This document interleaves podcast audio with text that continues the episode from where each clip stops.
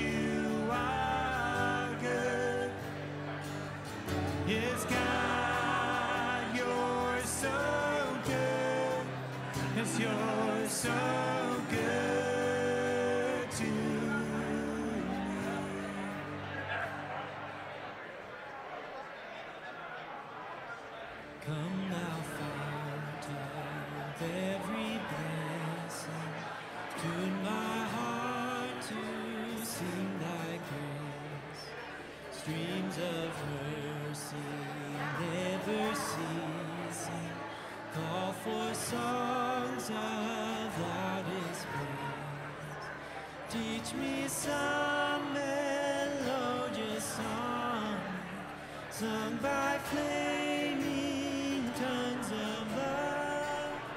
Praise the mountain fixed upon you, Mount of God's redeemed.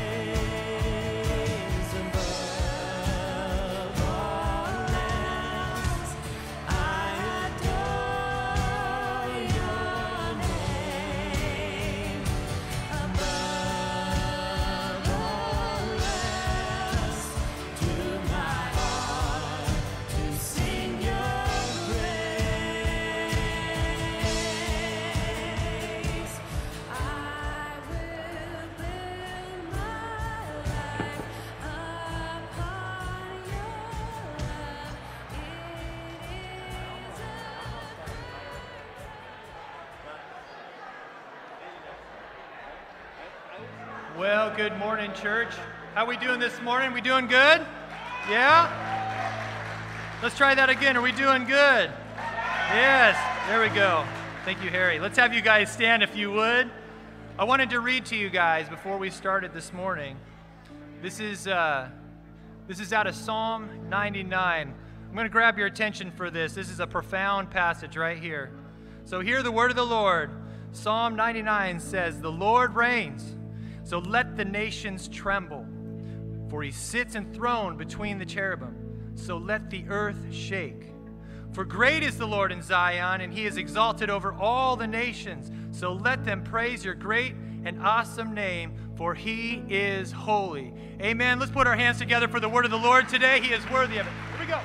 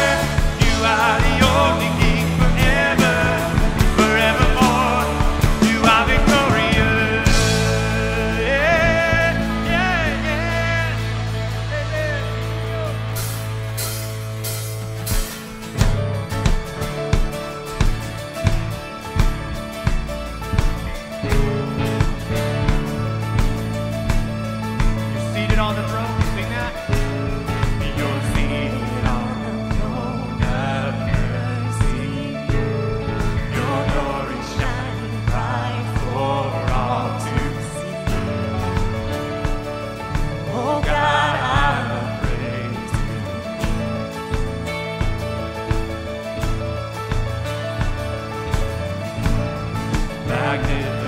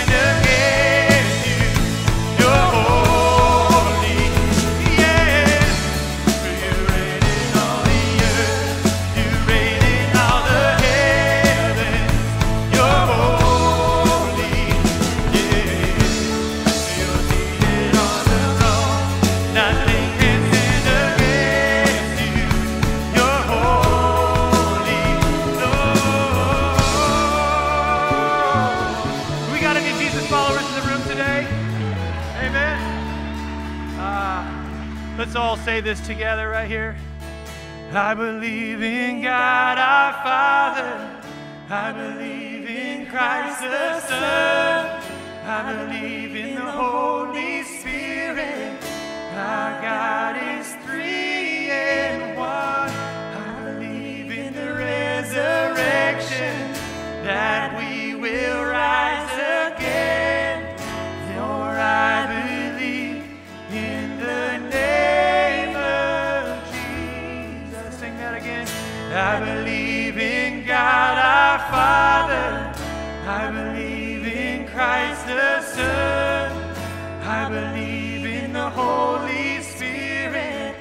I got it.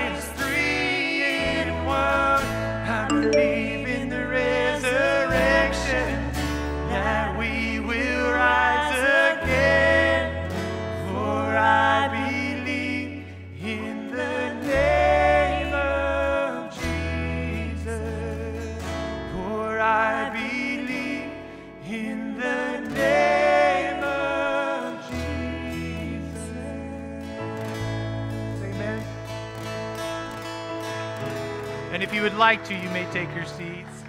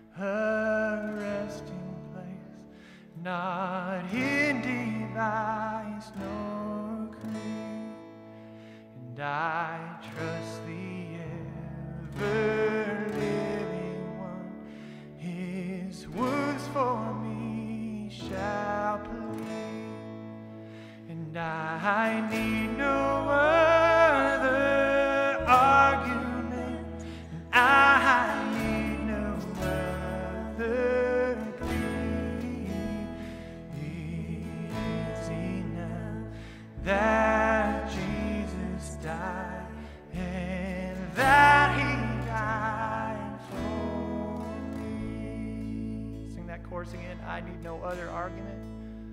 And I need no other argument. I need no other plea. It is enough that my Jesus died and that he died for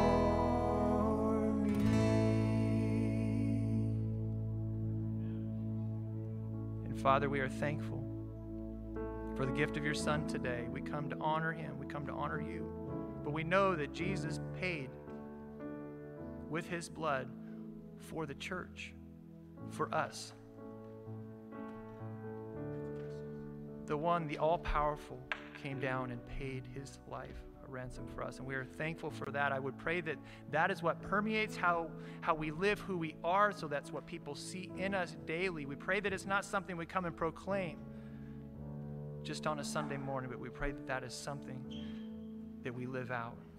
God, I pray that you'd help each one of us, whatever you're calling us to, to be willing and brave enough to do it. God, I'm so thankful right now that we have this time where we can build one another up, remind one another that you are all powerful and worth living for, so that we would go out this week and live for you and the things that you ask us to do. We pray now that as we hear from Pastor Pete, as we hear from your word, it would speak to us and change us and move us into action. In Christ's precious name we pray all these things. Amen. Well, good morning, church. Man, it is good to be with you this morning. And if you are a guest with us this morning or joining us online for the very first time, I just want to say thank you so much for being with us and uh, worshiping with us this morning. And we're going to turn our attention now to God's Word. And so if you have a copy of the Bible, I'd encourage you to open it or turn it on. Find the book of Acts. Chapter 19 is where we're going to be. And if you don't have a Bible, as you made your way in, you walked past some welcome tables. We have Bibles on there, those are free for you. So if you don't have a Bible and want to grab one on your way out, you are welcome to do that. Or even if you want to sneak out right now and grab a Bible, you can totally do that. No judgment whatsoever. Man, we, uh, we're heading into an important season, and I'm so thankful to be gathering back uh, with you as we head close to Easter. And just wanted to just make a real quick uh, announcement that we will be having four Easter services, uh, sat, two on Saturday, two on Sunday. More information is going to come, but we hope that you would invite uh, your family, your neighbors, someone who maybe doesn't know the Lord, and invite them to come and hear about uh, the resurrection. There's going to be a lot of worship, corporate worship, and uh, Pastor Justin's going to be bringing the message. So hope that you can be there. And I also wanted to just let you know that we are uh, planning an event for kids and families on Saturday morning. It's going to be a little different this year due to kind of what we're walking through, but we've called it the Easter Hop. And, and what it's going to be is a journey through the Easter story throughout our campus so that we can take kids and allow them to get a little bit of uh, fun and be able to hear the story of Easter. And so uh, it's going to be kind of spread out over the morning from 9.30 till noon. And we're asking our Salem Heights church family to uh, register for a time when they're going to come so that we don't all come at the beginning. Uh, but for, our, for the general public or any of your friends, there's no other uh, registration required. Anybody can come and attend. We will make room for you. But there's going to be more information about that on our church website. And if uh, you are on the D6 uh, email chain, be sure to read those emails. We'll have more information for our families. But we're excited to do something for our kids as well as we try to move back to some of the things we used to just enjoy so much as a church family. We've been working our way through the book of Acts, and uh, we find ourselves in chapter 19. And we're going to be covering a large portion of Scripture this morning. And uh, we're not going to look at every verse, but uh, I want to encourage you this week in your own time to go back and read through the entire chapter. Uh, just to kind of kind of set the scene for us this morning, Acts chapter 19 is the story of the birth of the church. How God began to grow the church, not just in Jerusalem, but then in the surrounding areas of Judea and Samaria, and then to the ends of the earth. At the beginning of the book, we see that it kind of focuses on the Apostle Paul and him taking that good news message of Jesus Christ to the Jewish people. And in the latter half of the book of Acts, we see him, uh, we see a transition to focus on the conversion and then evangelistic ministry of a man named Paul. And Paul in the book of Acts, we see records three of his missionary journeys, three different times that he was sent out from a church to go to different places uh, that had never heard the gospel, places that perhaps had really no idea of the God of the Bible. And so we pick up the story this morning in, in Acts chapter 19, and Paul is making his way uh, on his third missionary journey from Antioch to Ephesus. We have this map, you can kind of see uh, a location here. Ephesus is in that red part there, close to the Aegean Sea, in what was called Asia Minor at the time. That's modern day Turkey. And so Paul traveled from Antioch and he made his way to Ephesus, and that's the location that we find ourselves uh, in this passage in Acts chapter 19. The first part of this chapter, Paul arrives in Ephesus, and Paul does what he always does when he gets to a new location. He always goes to the local synagogue. He goes there, and it says for many weeks he debated and tried to teach them the good news of Jesus Christ. But one of the things that happened is what he found oftentimes when he would go to these places and he would begin to talk about Christ being the Messiah, he wasn't met with a, great acceptance. He, he found a lot of opposition. And so it tells us here in this chapter that Paul took himself out of kind of going to the synagogue and he moved to a, a local kind of town hall, a, a lecture hall. And it says that every day for the next several years, Paul continued to talk about the word of the Lord. It's a pretty incredible thing. Every day, showing up, telling people about Jesus. And it says that the entire area of Asia Minor, both Jews and Greeks, heard the word of the Lord. In verse 20 of this chapter in 19, it tells us that the word of the Lord flourished and prevailed. So, this whole area of Asia Minor began to hear the message of Jesus Christ. As Paul continued to teach it, people were going out. People were getting saved. And then, as they were going back to their hometowns, or as commerce uh, kind, of, moved through, Ephesus was a, a place of, of great renown. As that message began to leave Ephesus and go to other parts of that modern world at that time, people began to hear the message of the gospel and respond in faith. Now, we might read this and, and kind of get used to it going through the book of Acts, thinking, man, this just makes sense. The word prevailed, church, God grew his church. But this is a very significant detail that I don't want us to overlook. See, Ephesus at this time was probably the fourth largest city in, in the world. It was very, it had a, a, great influence when it came to political matters, religious matters. It was a center of commerce. It was affluent. It was diverse. It was influential. And it was full of idol worship. The native religion of Ephesus was the worship of a Greek goddess, uh, Artemis. And when the original temple to Artemis was destroyed, Alexander the Great rebuilt it. And the temple that he built was known as one of the seven wonders of the world. You can see an artist rendering of this temple. Uh, what is interesting about this picture is you can kind of see between those two pillars, there's two people. This is the actual remains of this temple. If you were to go there today in Turkey, this was a massive temple, uh, much larger than a normal uh, American football field. It was the center of worship, and Ephesus being a hub of commerce. Ephesus was located between two rivers right on the sea. So, all the commerce, all the people, I mean, we're traveling through E- Ephesus. It was full of idol worship. And idolatry was big business. You would go there and you would be able to buy shrines and idols to worship this god of Artemis and be able to uh, make sacrifices and do these things. Uh, this is an example of a little artifact they found in this area. So, the fact that the gospel started with Paul in a little lecture hall, just teaching faithfully every day the Word of God, and then it begins to influence all of Asia Minor, begins to influence people, and it says it's flourishing and growing, It's no small thing. It's just another example of the supernatural power that comes when the gospel is shared in the midst of an idolatrous culture. Man, that sounds awfully familiar. Do you know that that same gospel has the power to influence an idolatrous culture today? It's the same thing. It's the same message. It's the same truth. It's the same key to setting people free. It hasn't changed. But this movement in Paul's time wasn't welcomed by everybody in Ephesus. The message of the gospel had become a movement, but to the people of Ephesus, it had become a menace to their way of life. And that's where we're going to pick up the story this morning. So we're going to read our text this morning, Acts chapter 19, verses 23 through 41. If you're able, would you please stand with me in honor of God's word? And we're going to read our text for this morning. If you're ready, say ready. This is the word of the Lord.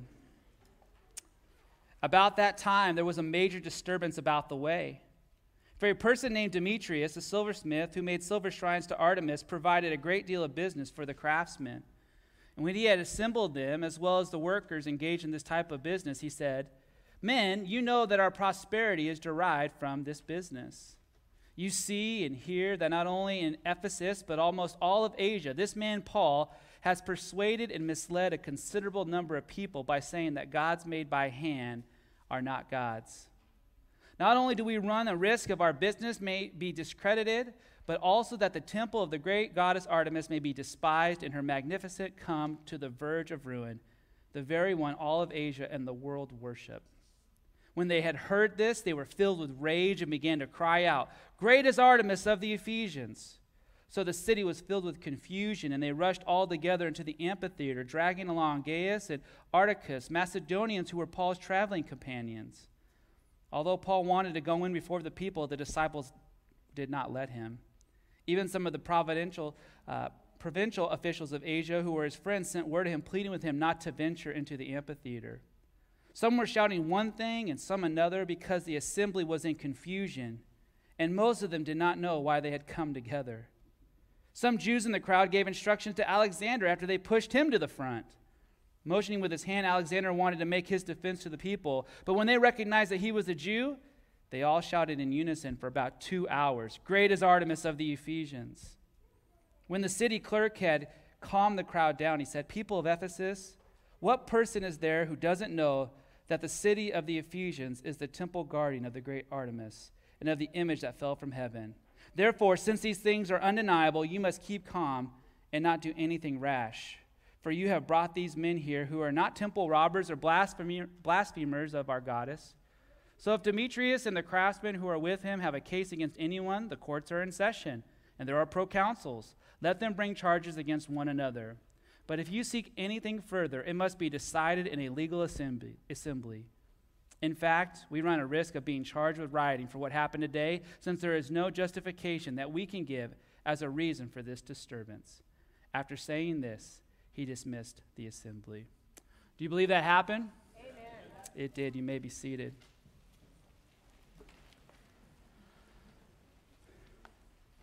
Father God, I just ask in these next few moments as we as we focus our attention on this text, God, that you would use your Holy Spirit to speak to our hearts. And as we begin to unpack how the gospel confronts idols, God, you would protect us from warfare and things that would distract us, that we would really hear what you have for us this morning. I pray this in your Son's name. Amen.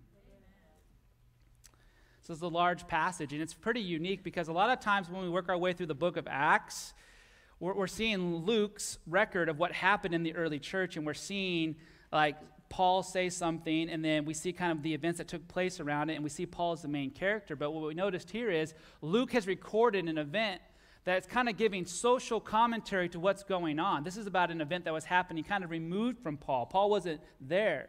In fact, a lot of commentators believe that there's a good chance that Demetrius never actually went to the lecture hall, never actually heard Paul speak specifically, but he was definitely feeling it where it hurts in his pocketbook. As this message became known, as the gospel began to spread, people like Demetrius were getting very, very frustrated because their business, their livelihood was being attacked, but also their culture. But as I look at this passage, I began to think about why, why did Luke include this? Why did Luke leave this for us? What is it that he wants us to consider? And what does the Lord want us to consider this morning? And my attention was repeatedly drawn to verse 26. Would you look at it again with me?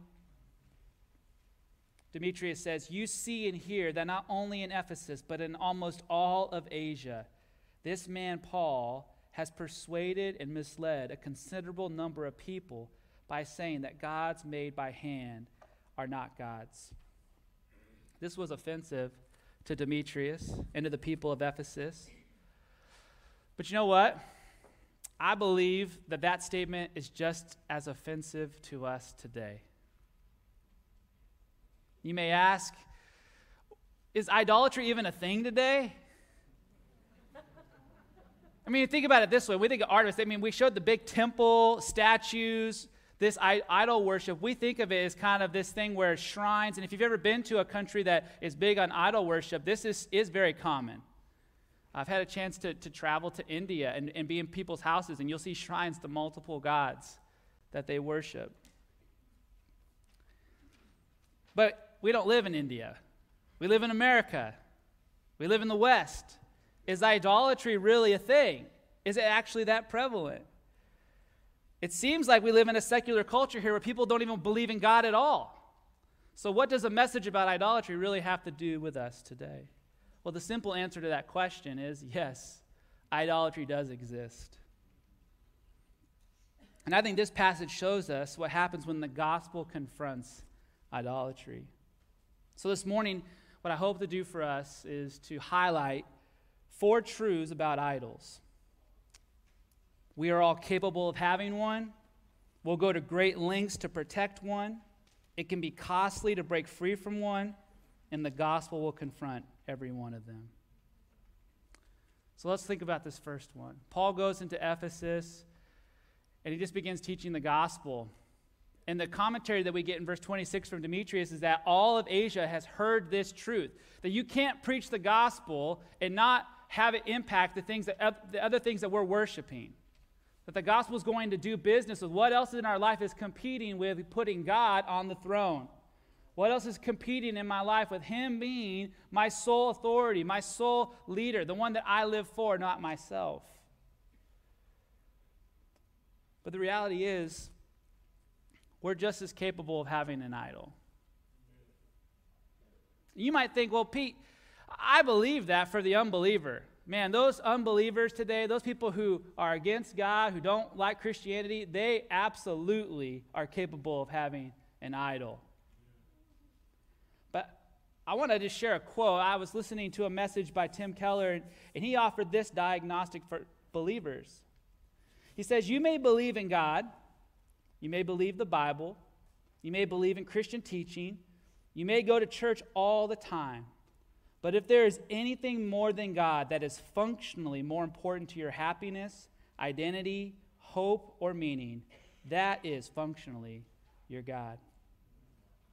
So even though we can look around in our, in our world today, maybe not see a huge temple with large shrines that I have to go to, to to worship and bow down and offer sacrifice to, and even if I don't have that maybe in my home, uh, an idol, idol worship is not just possible, it is prevalent in our culture and in our hearts. So, what does this look like? What then is idol worship if it's not bowing down to an, an, uh, an actual statue? Well, idol worship is any time you worship something God created instead of worshiping Him. And that's not just my opinion. That's what Paul identifies in Romans chapter 1 when he kind of identifies what idolatry looks like. Romans chapter 1, verses 22, 23, and 25 say this Claiming to be wise, they became fools and exchanged the glory of the immortal God for images resembling mortal man, birds, four footed animals, and reptiles. Well, that sounds like statue worship. But then listen what he says. They exchanged the truth of God for a lie and worshiped and served what has been created instead of the Creator who is praised forever. Amen. You see, one of the biggest forms of idolatry today is the worship of self.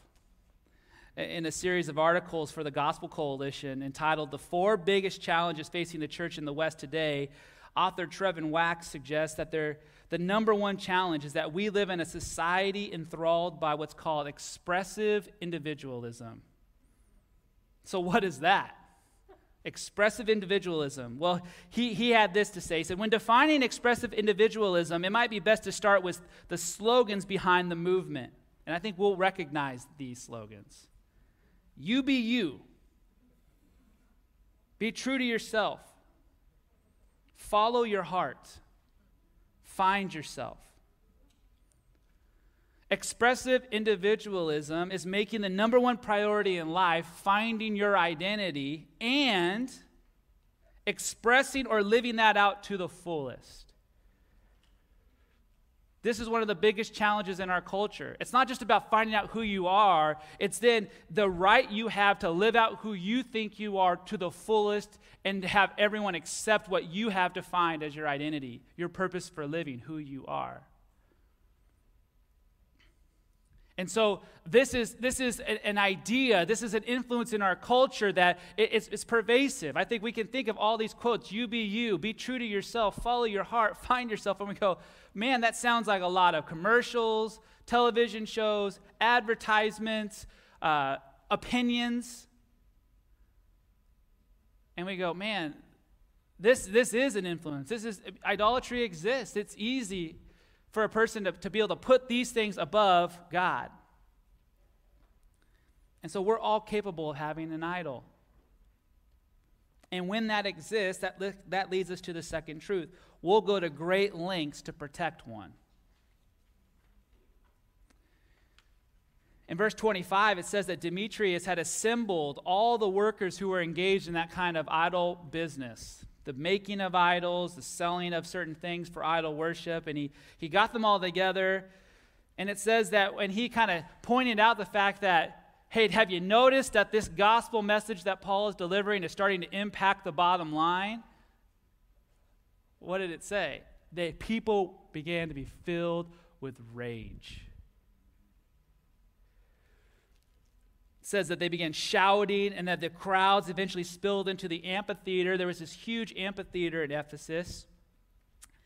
And it eventually was the city clerk, and some of your translations, it might call it the president of the city or the, the city leader, but basically, the, the person that was in charge of this area came in and had to calm them down and said, Listen, if you don't stop this, this rioting, you're going to get Rome's attention, and they're going to come in and deal with this swiftly, and you're going to bring judgment on the whole city. Knock it off.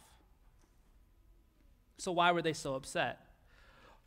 Well, it's because idols are extremely personal. J.D. Greear offers this explanation. He says, Idols engage the deepest emotions in our hearts. When idols are challenged, people get violent. That's what happens in Acts 19. When Artemis's prowess is threatened. And it's what happens in our lives when something we love is threatened because many of our deepest emotions are connected to idols. Uh, but I love what he says next. The irony here is that idolizing something ultimately keeps you from being able to enjoy it at all. You panic and fret about losing something so vital that you can never rest. Gaining more of an idol only heightens that sense of fear because nothing other than God can sustain the weight of your soul. So, what had gotten Demetrius stirred up to where he had to go and do something about this and stir up other people? What made him go to these lengths to put him on the verge of a riot that could get them in trouble by the, the governing officials? This was extremely personal to him. This had become everything. And look what he says here in verse 27. Not only do we run a risk of our business may be discredited, but also that the temple of the great goddess Artemis may be despised and her magnificent come to the verge of ruin for the very one all of Asia and the world worship. Recognize Demetrius' concerns. They're the same concerns that we have when our idols get touched and why we will go to great lengths to protect them. The gospel threatened his prosperity. We're at the risk of losing our business. What's the business? Money, security, ability to bring comfort to my life, to be in control. He was concerned about their cultural identity. This is who we are. Everyone in the world knows that we are the temple guardians of Artemis. That's a pretty significant place. So people look at us, it, it kind of puffs us up. Our culture is known as a supreme culture. If he comes in and undermines that, who are we then? How's that true in our lives? I put all my eggs into this basket. This is my career. This is my job. This is my purpose in life. And if something starts to touch that, then who am I if that's not really what I'm supposed to be about? And that's the third thing that we see Demetrius, I think, is concerned his personal identity.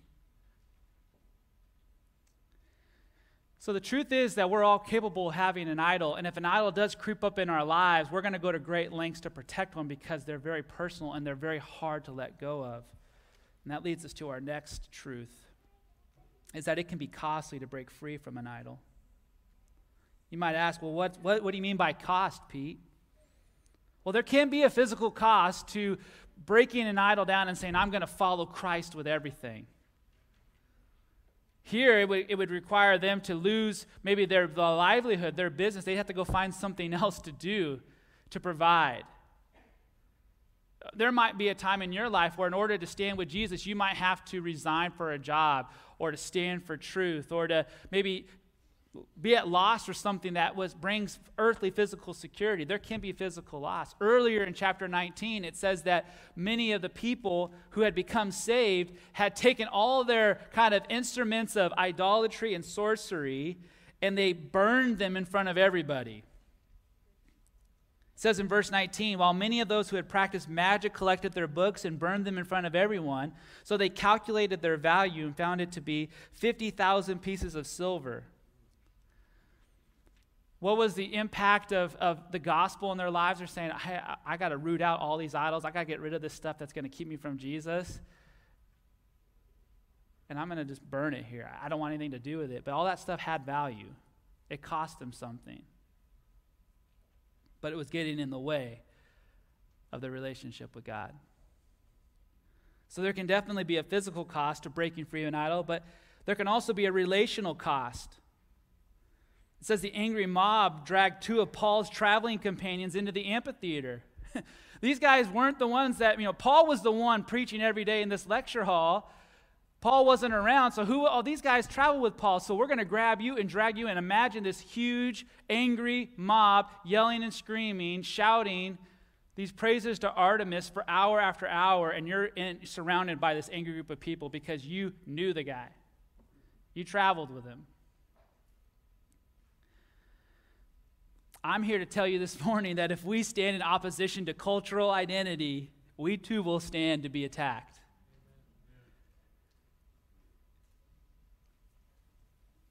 Sometimes acceptance by the culture is an idol. But there's also an emotional cost. We can't imagine living life without these idols. They're the things that claim to be our source of joy, our source of prosperity, our source of security. This is what we need. I can't imagine not having these things in my life. And one of the, the struggles with it is again, remember, an idol is anything that God created that we lift up and place above the Creator. And sometimes the things that we make idol are actually good gifts from the Father. And so we can take something and we can make it like, I don't understand why God wouldn't want me to make my kids my everything. They're my kids. I'm not sure why, why God would not want me to make uh, my, my job the everything. This is the job that God gave me. I'm not sure that this, this, uh, this professional kind of pursuit isn't what God would want me to do and make my everything because these are the natural talents and abilities He's given me. God has never created those things to replace Him as creator. In fact, they make really crummy saviors. They cannot bear the burden that we put on our saviors. And that's why they constantly let us down. Has a, has a, has a kid ever let you down? A, a, a family member, a spouse, a job? I remember many times thinking, oh man, if I could just buy this thing, I'm gonna just, I'm gonna achieve that utopia of happiness. And it didn't pan out. I remember when I was a kid, I convinced my parents to buy me this plastic bowling set, and I convinced my mom I was gonna play with it for hours. We had this long hallway in my house, and she finally broke down, and she bought me this plastic bowling set, and I set up the pins, and I walked down the hallway, and I took the little plastic bowling ball that you couldn't even get your fingers all the way in, and I practiced my best bowling form, and I rolled it down, didn't knock all the pins down, and it hit me. I mean, I have to go set those things back up. Ah, never mind. And I stopped playing with it after like one time. I want to tell you that's in you today, adults. That doesn't change as you get older unless Christ has totally changed the way you view stuff. Man, God is good. He's given us so many gifts. He's created us with the ability to have relationship, to experience love and emotion. He's given us the, the blessing of, of talents and skills. He's, he's created a beautiful creation that we can be in it, but He never intended for that to be replacing Him as God. And when we do that, we're not satisfied. The gospel offers us what idols fail to deliver. So, what does the gospel offer us? It offers us freedom from the demands of idols. In Galatians 5, it tells us, For freedom Christ has set us free. Stand firm then and don't submit again to a yoke of slavery. The gospel offers us a truly satisfied life. John 10, Jesus says, The thief comes only to steal and kill, destroy. I have come so that they may have life and to have it in abundance. And the gospel offers us something of actual eternal value. Paul had to learn this the hard way, but this is what he says in Philippians. But everything that was gained to me, I've considered to be a loss because of Christ. More than that, I consider everything to be lost in view of the surpassing value of knowing Christ Jesus, my Lord. Because of him, I have suffered the loss of all things and consider them as dung so that I may gain Christ. Man, it can be really hard to break free from an idol because we just don't see how life is worth living. But what we have to understand is that created things can never replace the Creator and they can never deliver on what only God can give us.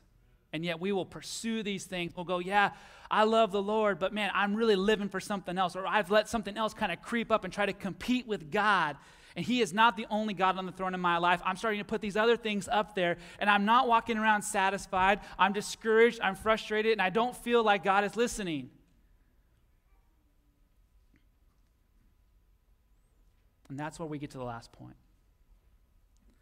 Is that the gospel will confront every one of these idols. We need to return to the gospel time and time again. It's not just something that we believe in to get saved, it's that thing that reminds us of where we're heading. When I was growing up, my dad loved fish. He actually went to school to study fish. And uh, he wanted to get into marine biology. And so we grew up, we had fish tanks in our house. And and I, I, learned a little bit about fish tank care. And if you've ever had a fish tank, you know that there are things called algae eaters, different types of fish that you can put in the tank, and their sole purpose is to eat algae. So you put them in the fish tank, and hopefully, if they do their job, they're, they're keeping your tank clean, they're keeping the rocks and other little plants that you might have in your fish tank clean. And you don't have to tell them to do this, it's just it's just how God created them. It's their part of that ecosystem. And so you put these fish in and they go to work. They're loving life because they get to eat all day long. Get to eat algae. I believe the gospel is the algae eater of sin and idols. It's not just that thing that exposes those idols to us when we first get saved, but it's that thing that reminds us to continue to inspect our hearts and to say, is there anything that's trying to creep up in there and compete with the Creator? See, the gospel reveals personal idols in our lives. The gospel says that there's one way to the Father, and that's through Jesus Christ because of his death, burial, and resurrection. He is the way, He is the truth, He is the life. I know that there are times in my life where I would say amen to that. And yet, functionally in my heart, I had a plus one or a plus two. I wasn't living my life as if Jesus was enough. The gospel is going to reveal that to us. It's going to reveal is there anything inside of my life that I'm building my life upon besides Christ? The gospel is also going to expose the weaknesses of idols. The gospel promises us stuff that, that, that, that the idols can't. And even if an idol does promise to give us lasting satisfaction, or give us happiness, or give us place, or purpose, or a position, it, it can't deliver on that. It- we see these in the Old Testament. There's passages like Psalm 135 that says, The idols of the nations are silver and gold, the work of human hands. They have mouths but don't speak. They have eyes but don't see. They have ears but do not hear, nor is there any breath in their mouths. That is a God made by human hands. It might be something that we say, this is the most important thing, and says, but it can't hear you, it can't talk to you, it can't respond to you, it can't meet your greatest needs. Habakkuk 2:18 says, "What profit is an idol when its maker has shaped it? A metal image, a teacher of lies. For its maker trusts in his own creation when he makes speechless idols." This is the word of the Lord saying, if you're going to create an idol, you are trusting in that thing to do something that only I can do for you. So the gospel is going to expose our personal idols. It's going to expose the weaknesses of those idols. But the gospel is not going to just kind of reprimand our heart. It's also going to show us that there's something better. Think of all the scripture in the New Testament that Paul has written a large part of that talks about how we were helpless. We were dead in our sins and trespasses. We were addicts under the weight and the burden of this thing. And at just the right moment, Christ rescued us.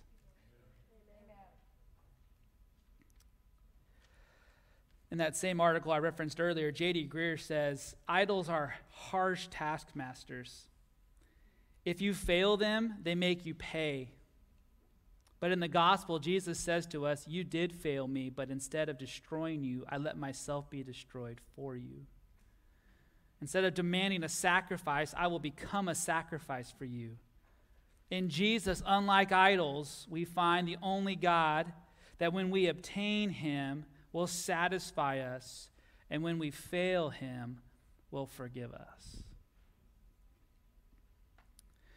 This is an interesting text of Scripture, but the main point that started to stir up Ephesus was the fact that the gospel tells us that gods made by human hands are no gods at all.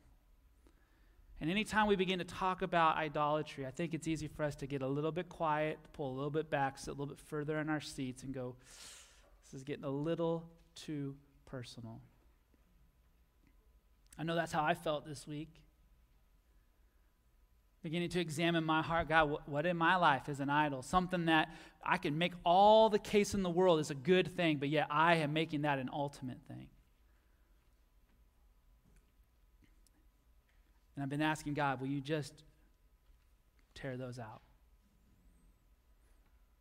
i want you i don't want anything else but i can't walk in victory on my own I'm only a branch. And apart from the vine, I can do nothing. I think God had Luke record this text to show us what happens in a culture if we will be faithful to the gospel. It will begin to change things. I think Paul recorded this text to show us that, hey, and make sure that it doesn't creep into you. Because you know what's interesting? If you go back to the beginning of Acts, and you go to chapter 7, where they take Stephen and they, they martyr him. They, they stone him because he preaches the gospel. You know who did that? It wasn't the Ephesians, it wasn't the idol worshippers, it was the religious leaders of the day. They both got angry and enraged when the gospel started to touch on their idols. And I think what, what Luke is doing under the guidance of the Holy Spirit is just reminding us that idolatry is something that all men are capable of and all men need to do business with it, but they can only do business when they yield to the Spirit of God. When they say, I have this potential and I need your help, will you get rid of these things in my life? We're all capable of having idols. We'll go to great lengths to protect them. It's really hard to get free from them, but the gospel will confront them. Will we let the gospel continue to do that work in our lives today? Would you pray with me? As we wrap up our time this morning, I- don't know how this hits you. I know that uh, this week, as I was preparing, I had a chance to kind of share some of my thoughts with our staff, and we had some great conversations. But I think every time a message focuses on idolatry, it should cause us to check ourselves. And so this morning, I, I don't know how you've come in. I don't know if perhaps uh, you're walking in victory. And if that, is your, if that is your story, that, man, the Lord has freed me from some idols and I am focused on Him, praise the Lord. But don't let your guard down. Armor up every day because the spiritual battle isn't over and the enemy is still going to try to take you out. That would be my encouragement for you. But perhaps this morning, you've never you've never actually looked to the Lord to help you with this. In fact, you haven't even recognized that these are idols in your life that you worship instead of the Creator God, and those idols continue to leave you feeling dissatisfied, helplessly lost in your addiction or your struggle, discouragement, or fear. I want to tell you that that same gospel that stirred up Ephesus because it began to change lives and led people to totally walk away from what they thought was their purpose for living and to follow Christ. That same gospel truth that said, by faith, just believing and receiving this gift that Christ has made possible for us through his death, burial, and resurrection, you too could believe in that today and begin to have the Lord change you in ways that you could not change yourself, that you haven't been able to change yourself. And my, my inv- invitation this morning would be that you would hear a message called Gospel and Idols and go, I, want the gospel more than I want the idols. Lord, will you help me? If that's you this morning, I, just want to encourage you right now just cry out to the Lord. Lord, I, I need you. I, I, want, I want you. And I believe that Jesus is the only way to overcome that in my life. Will you do that in me because I can't do it myself? But for what I believe is a great portion of us this morning, believers who are living the Christian life, my question for you this morning is this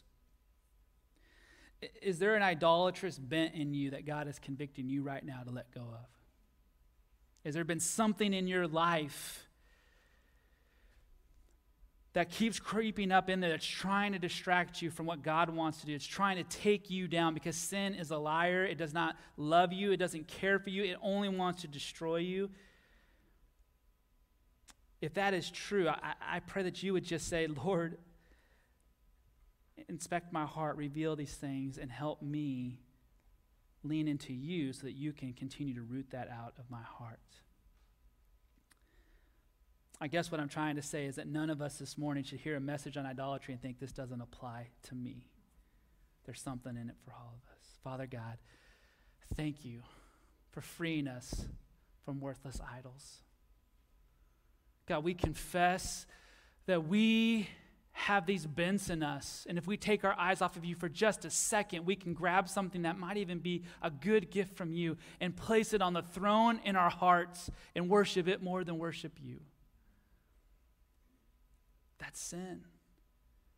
And so, Father God, I pray that we would be a people that would say, every day we are inspecting our hearts to any looking for any signs of idolatry and saying, God, get that out of here. I only want you.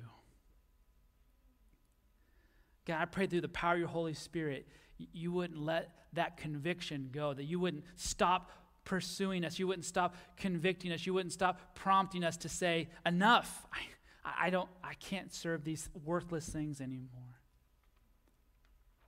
God, thank you for the gospel. Thank you for the solution to this problem. I pray that we would live today for you and nothing else. God, I love you. And I pray all these things in your son's name. Amen. Hey, we, we are so thankful that you're here this morning. We've got some questions up here on the screen. They're also on your notes. We've also got QR codes spread out around the room. You can just hang your phone over that and it'll pull up the notes for today where you can get those questions. I would really encourage you to, to talk with somebody about this message this week. Maybe share it with a friend and have a conversation and just do some work with this in the area of the gospel and idols. Man, we're super thankful to have you guys here. We hope you have a great week. You are dismissed.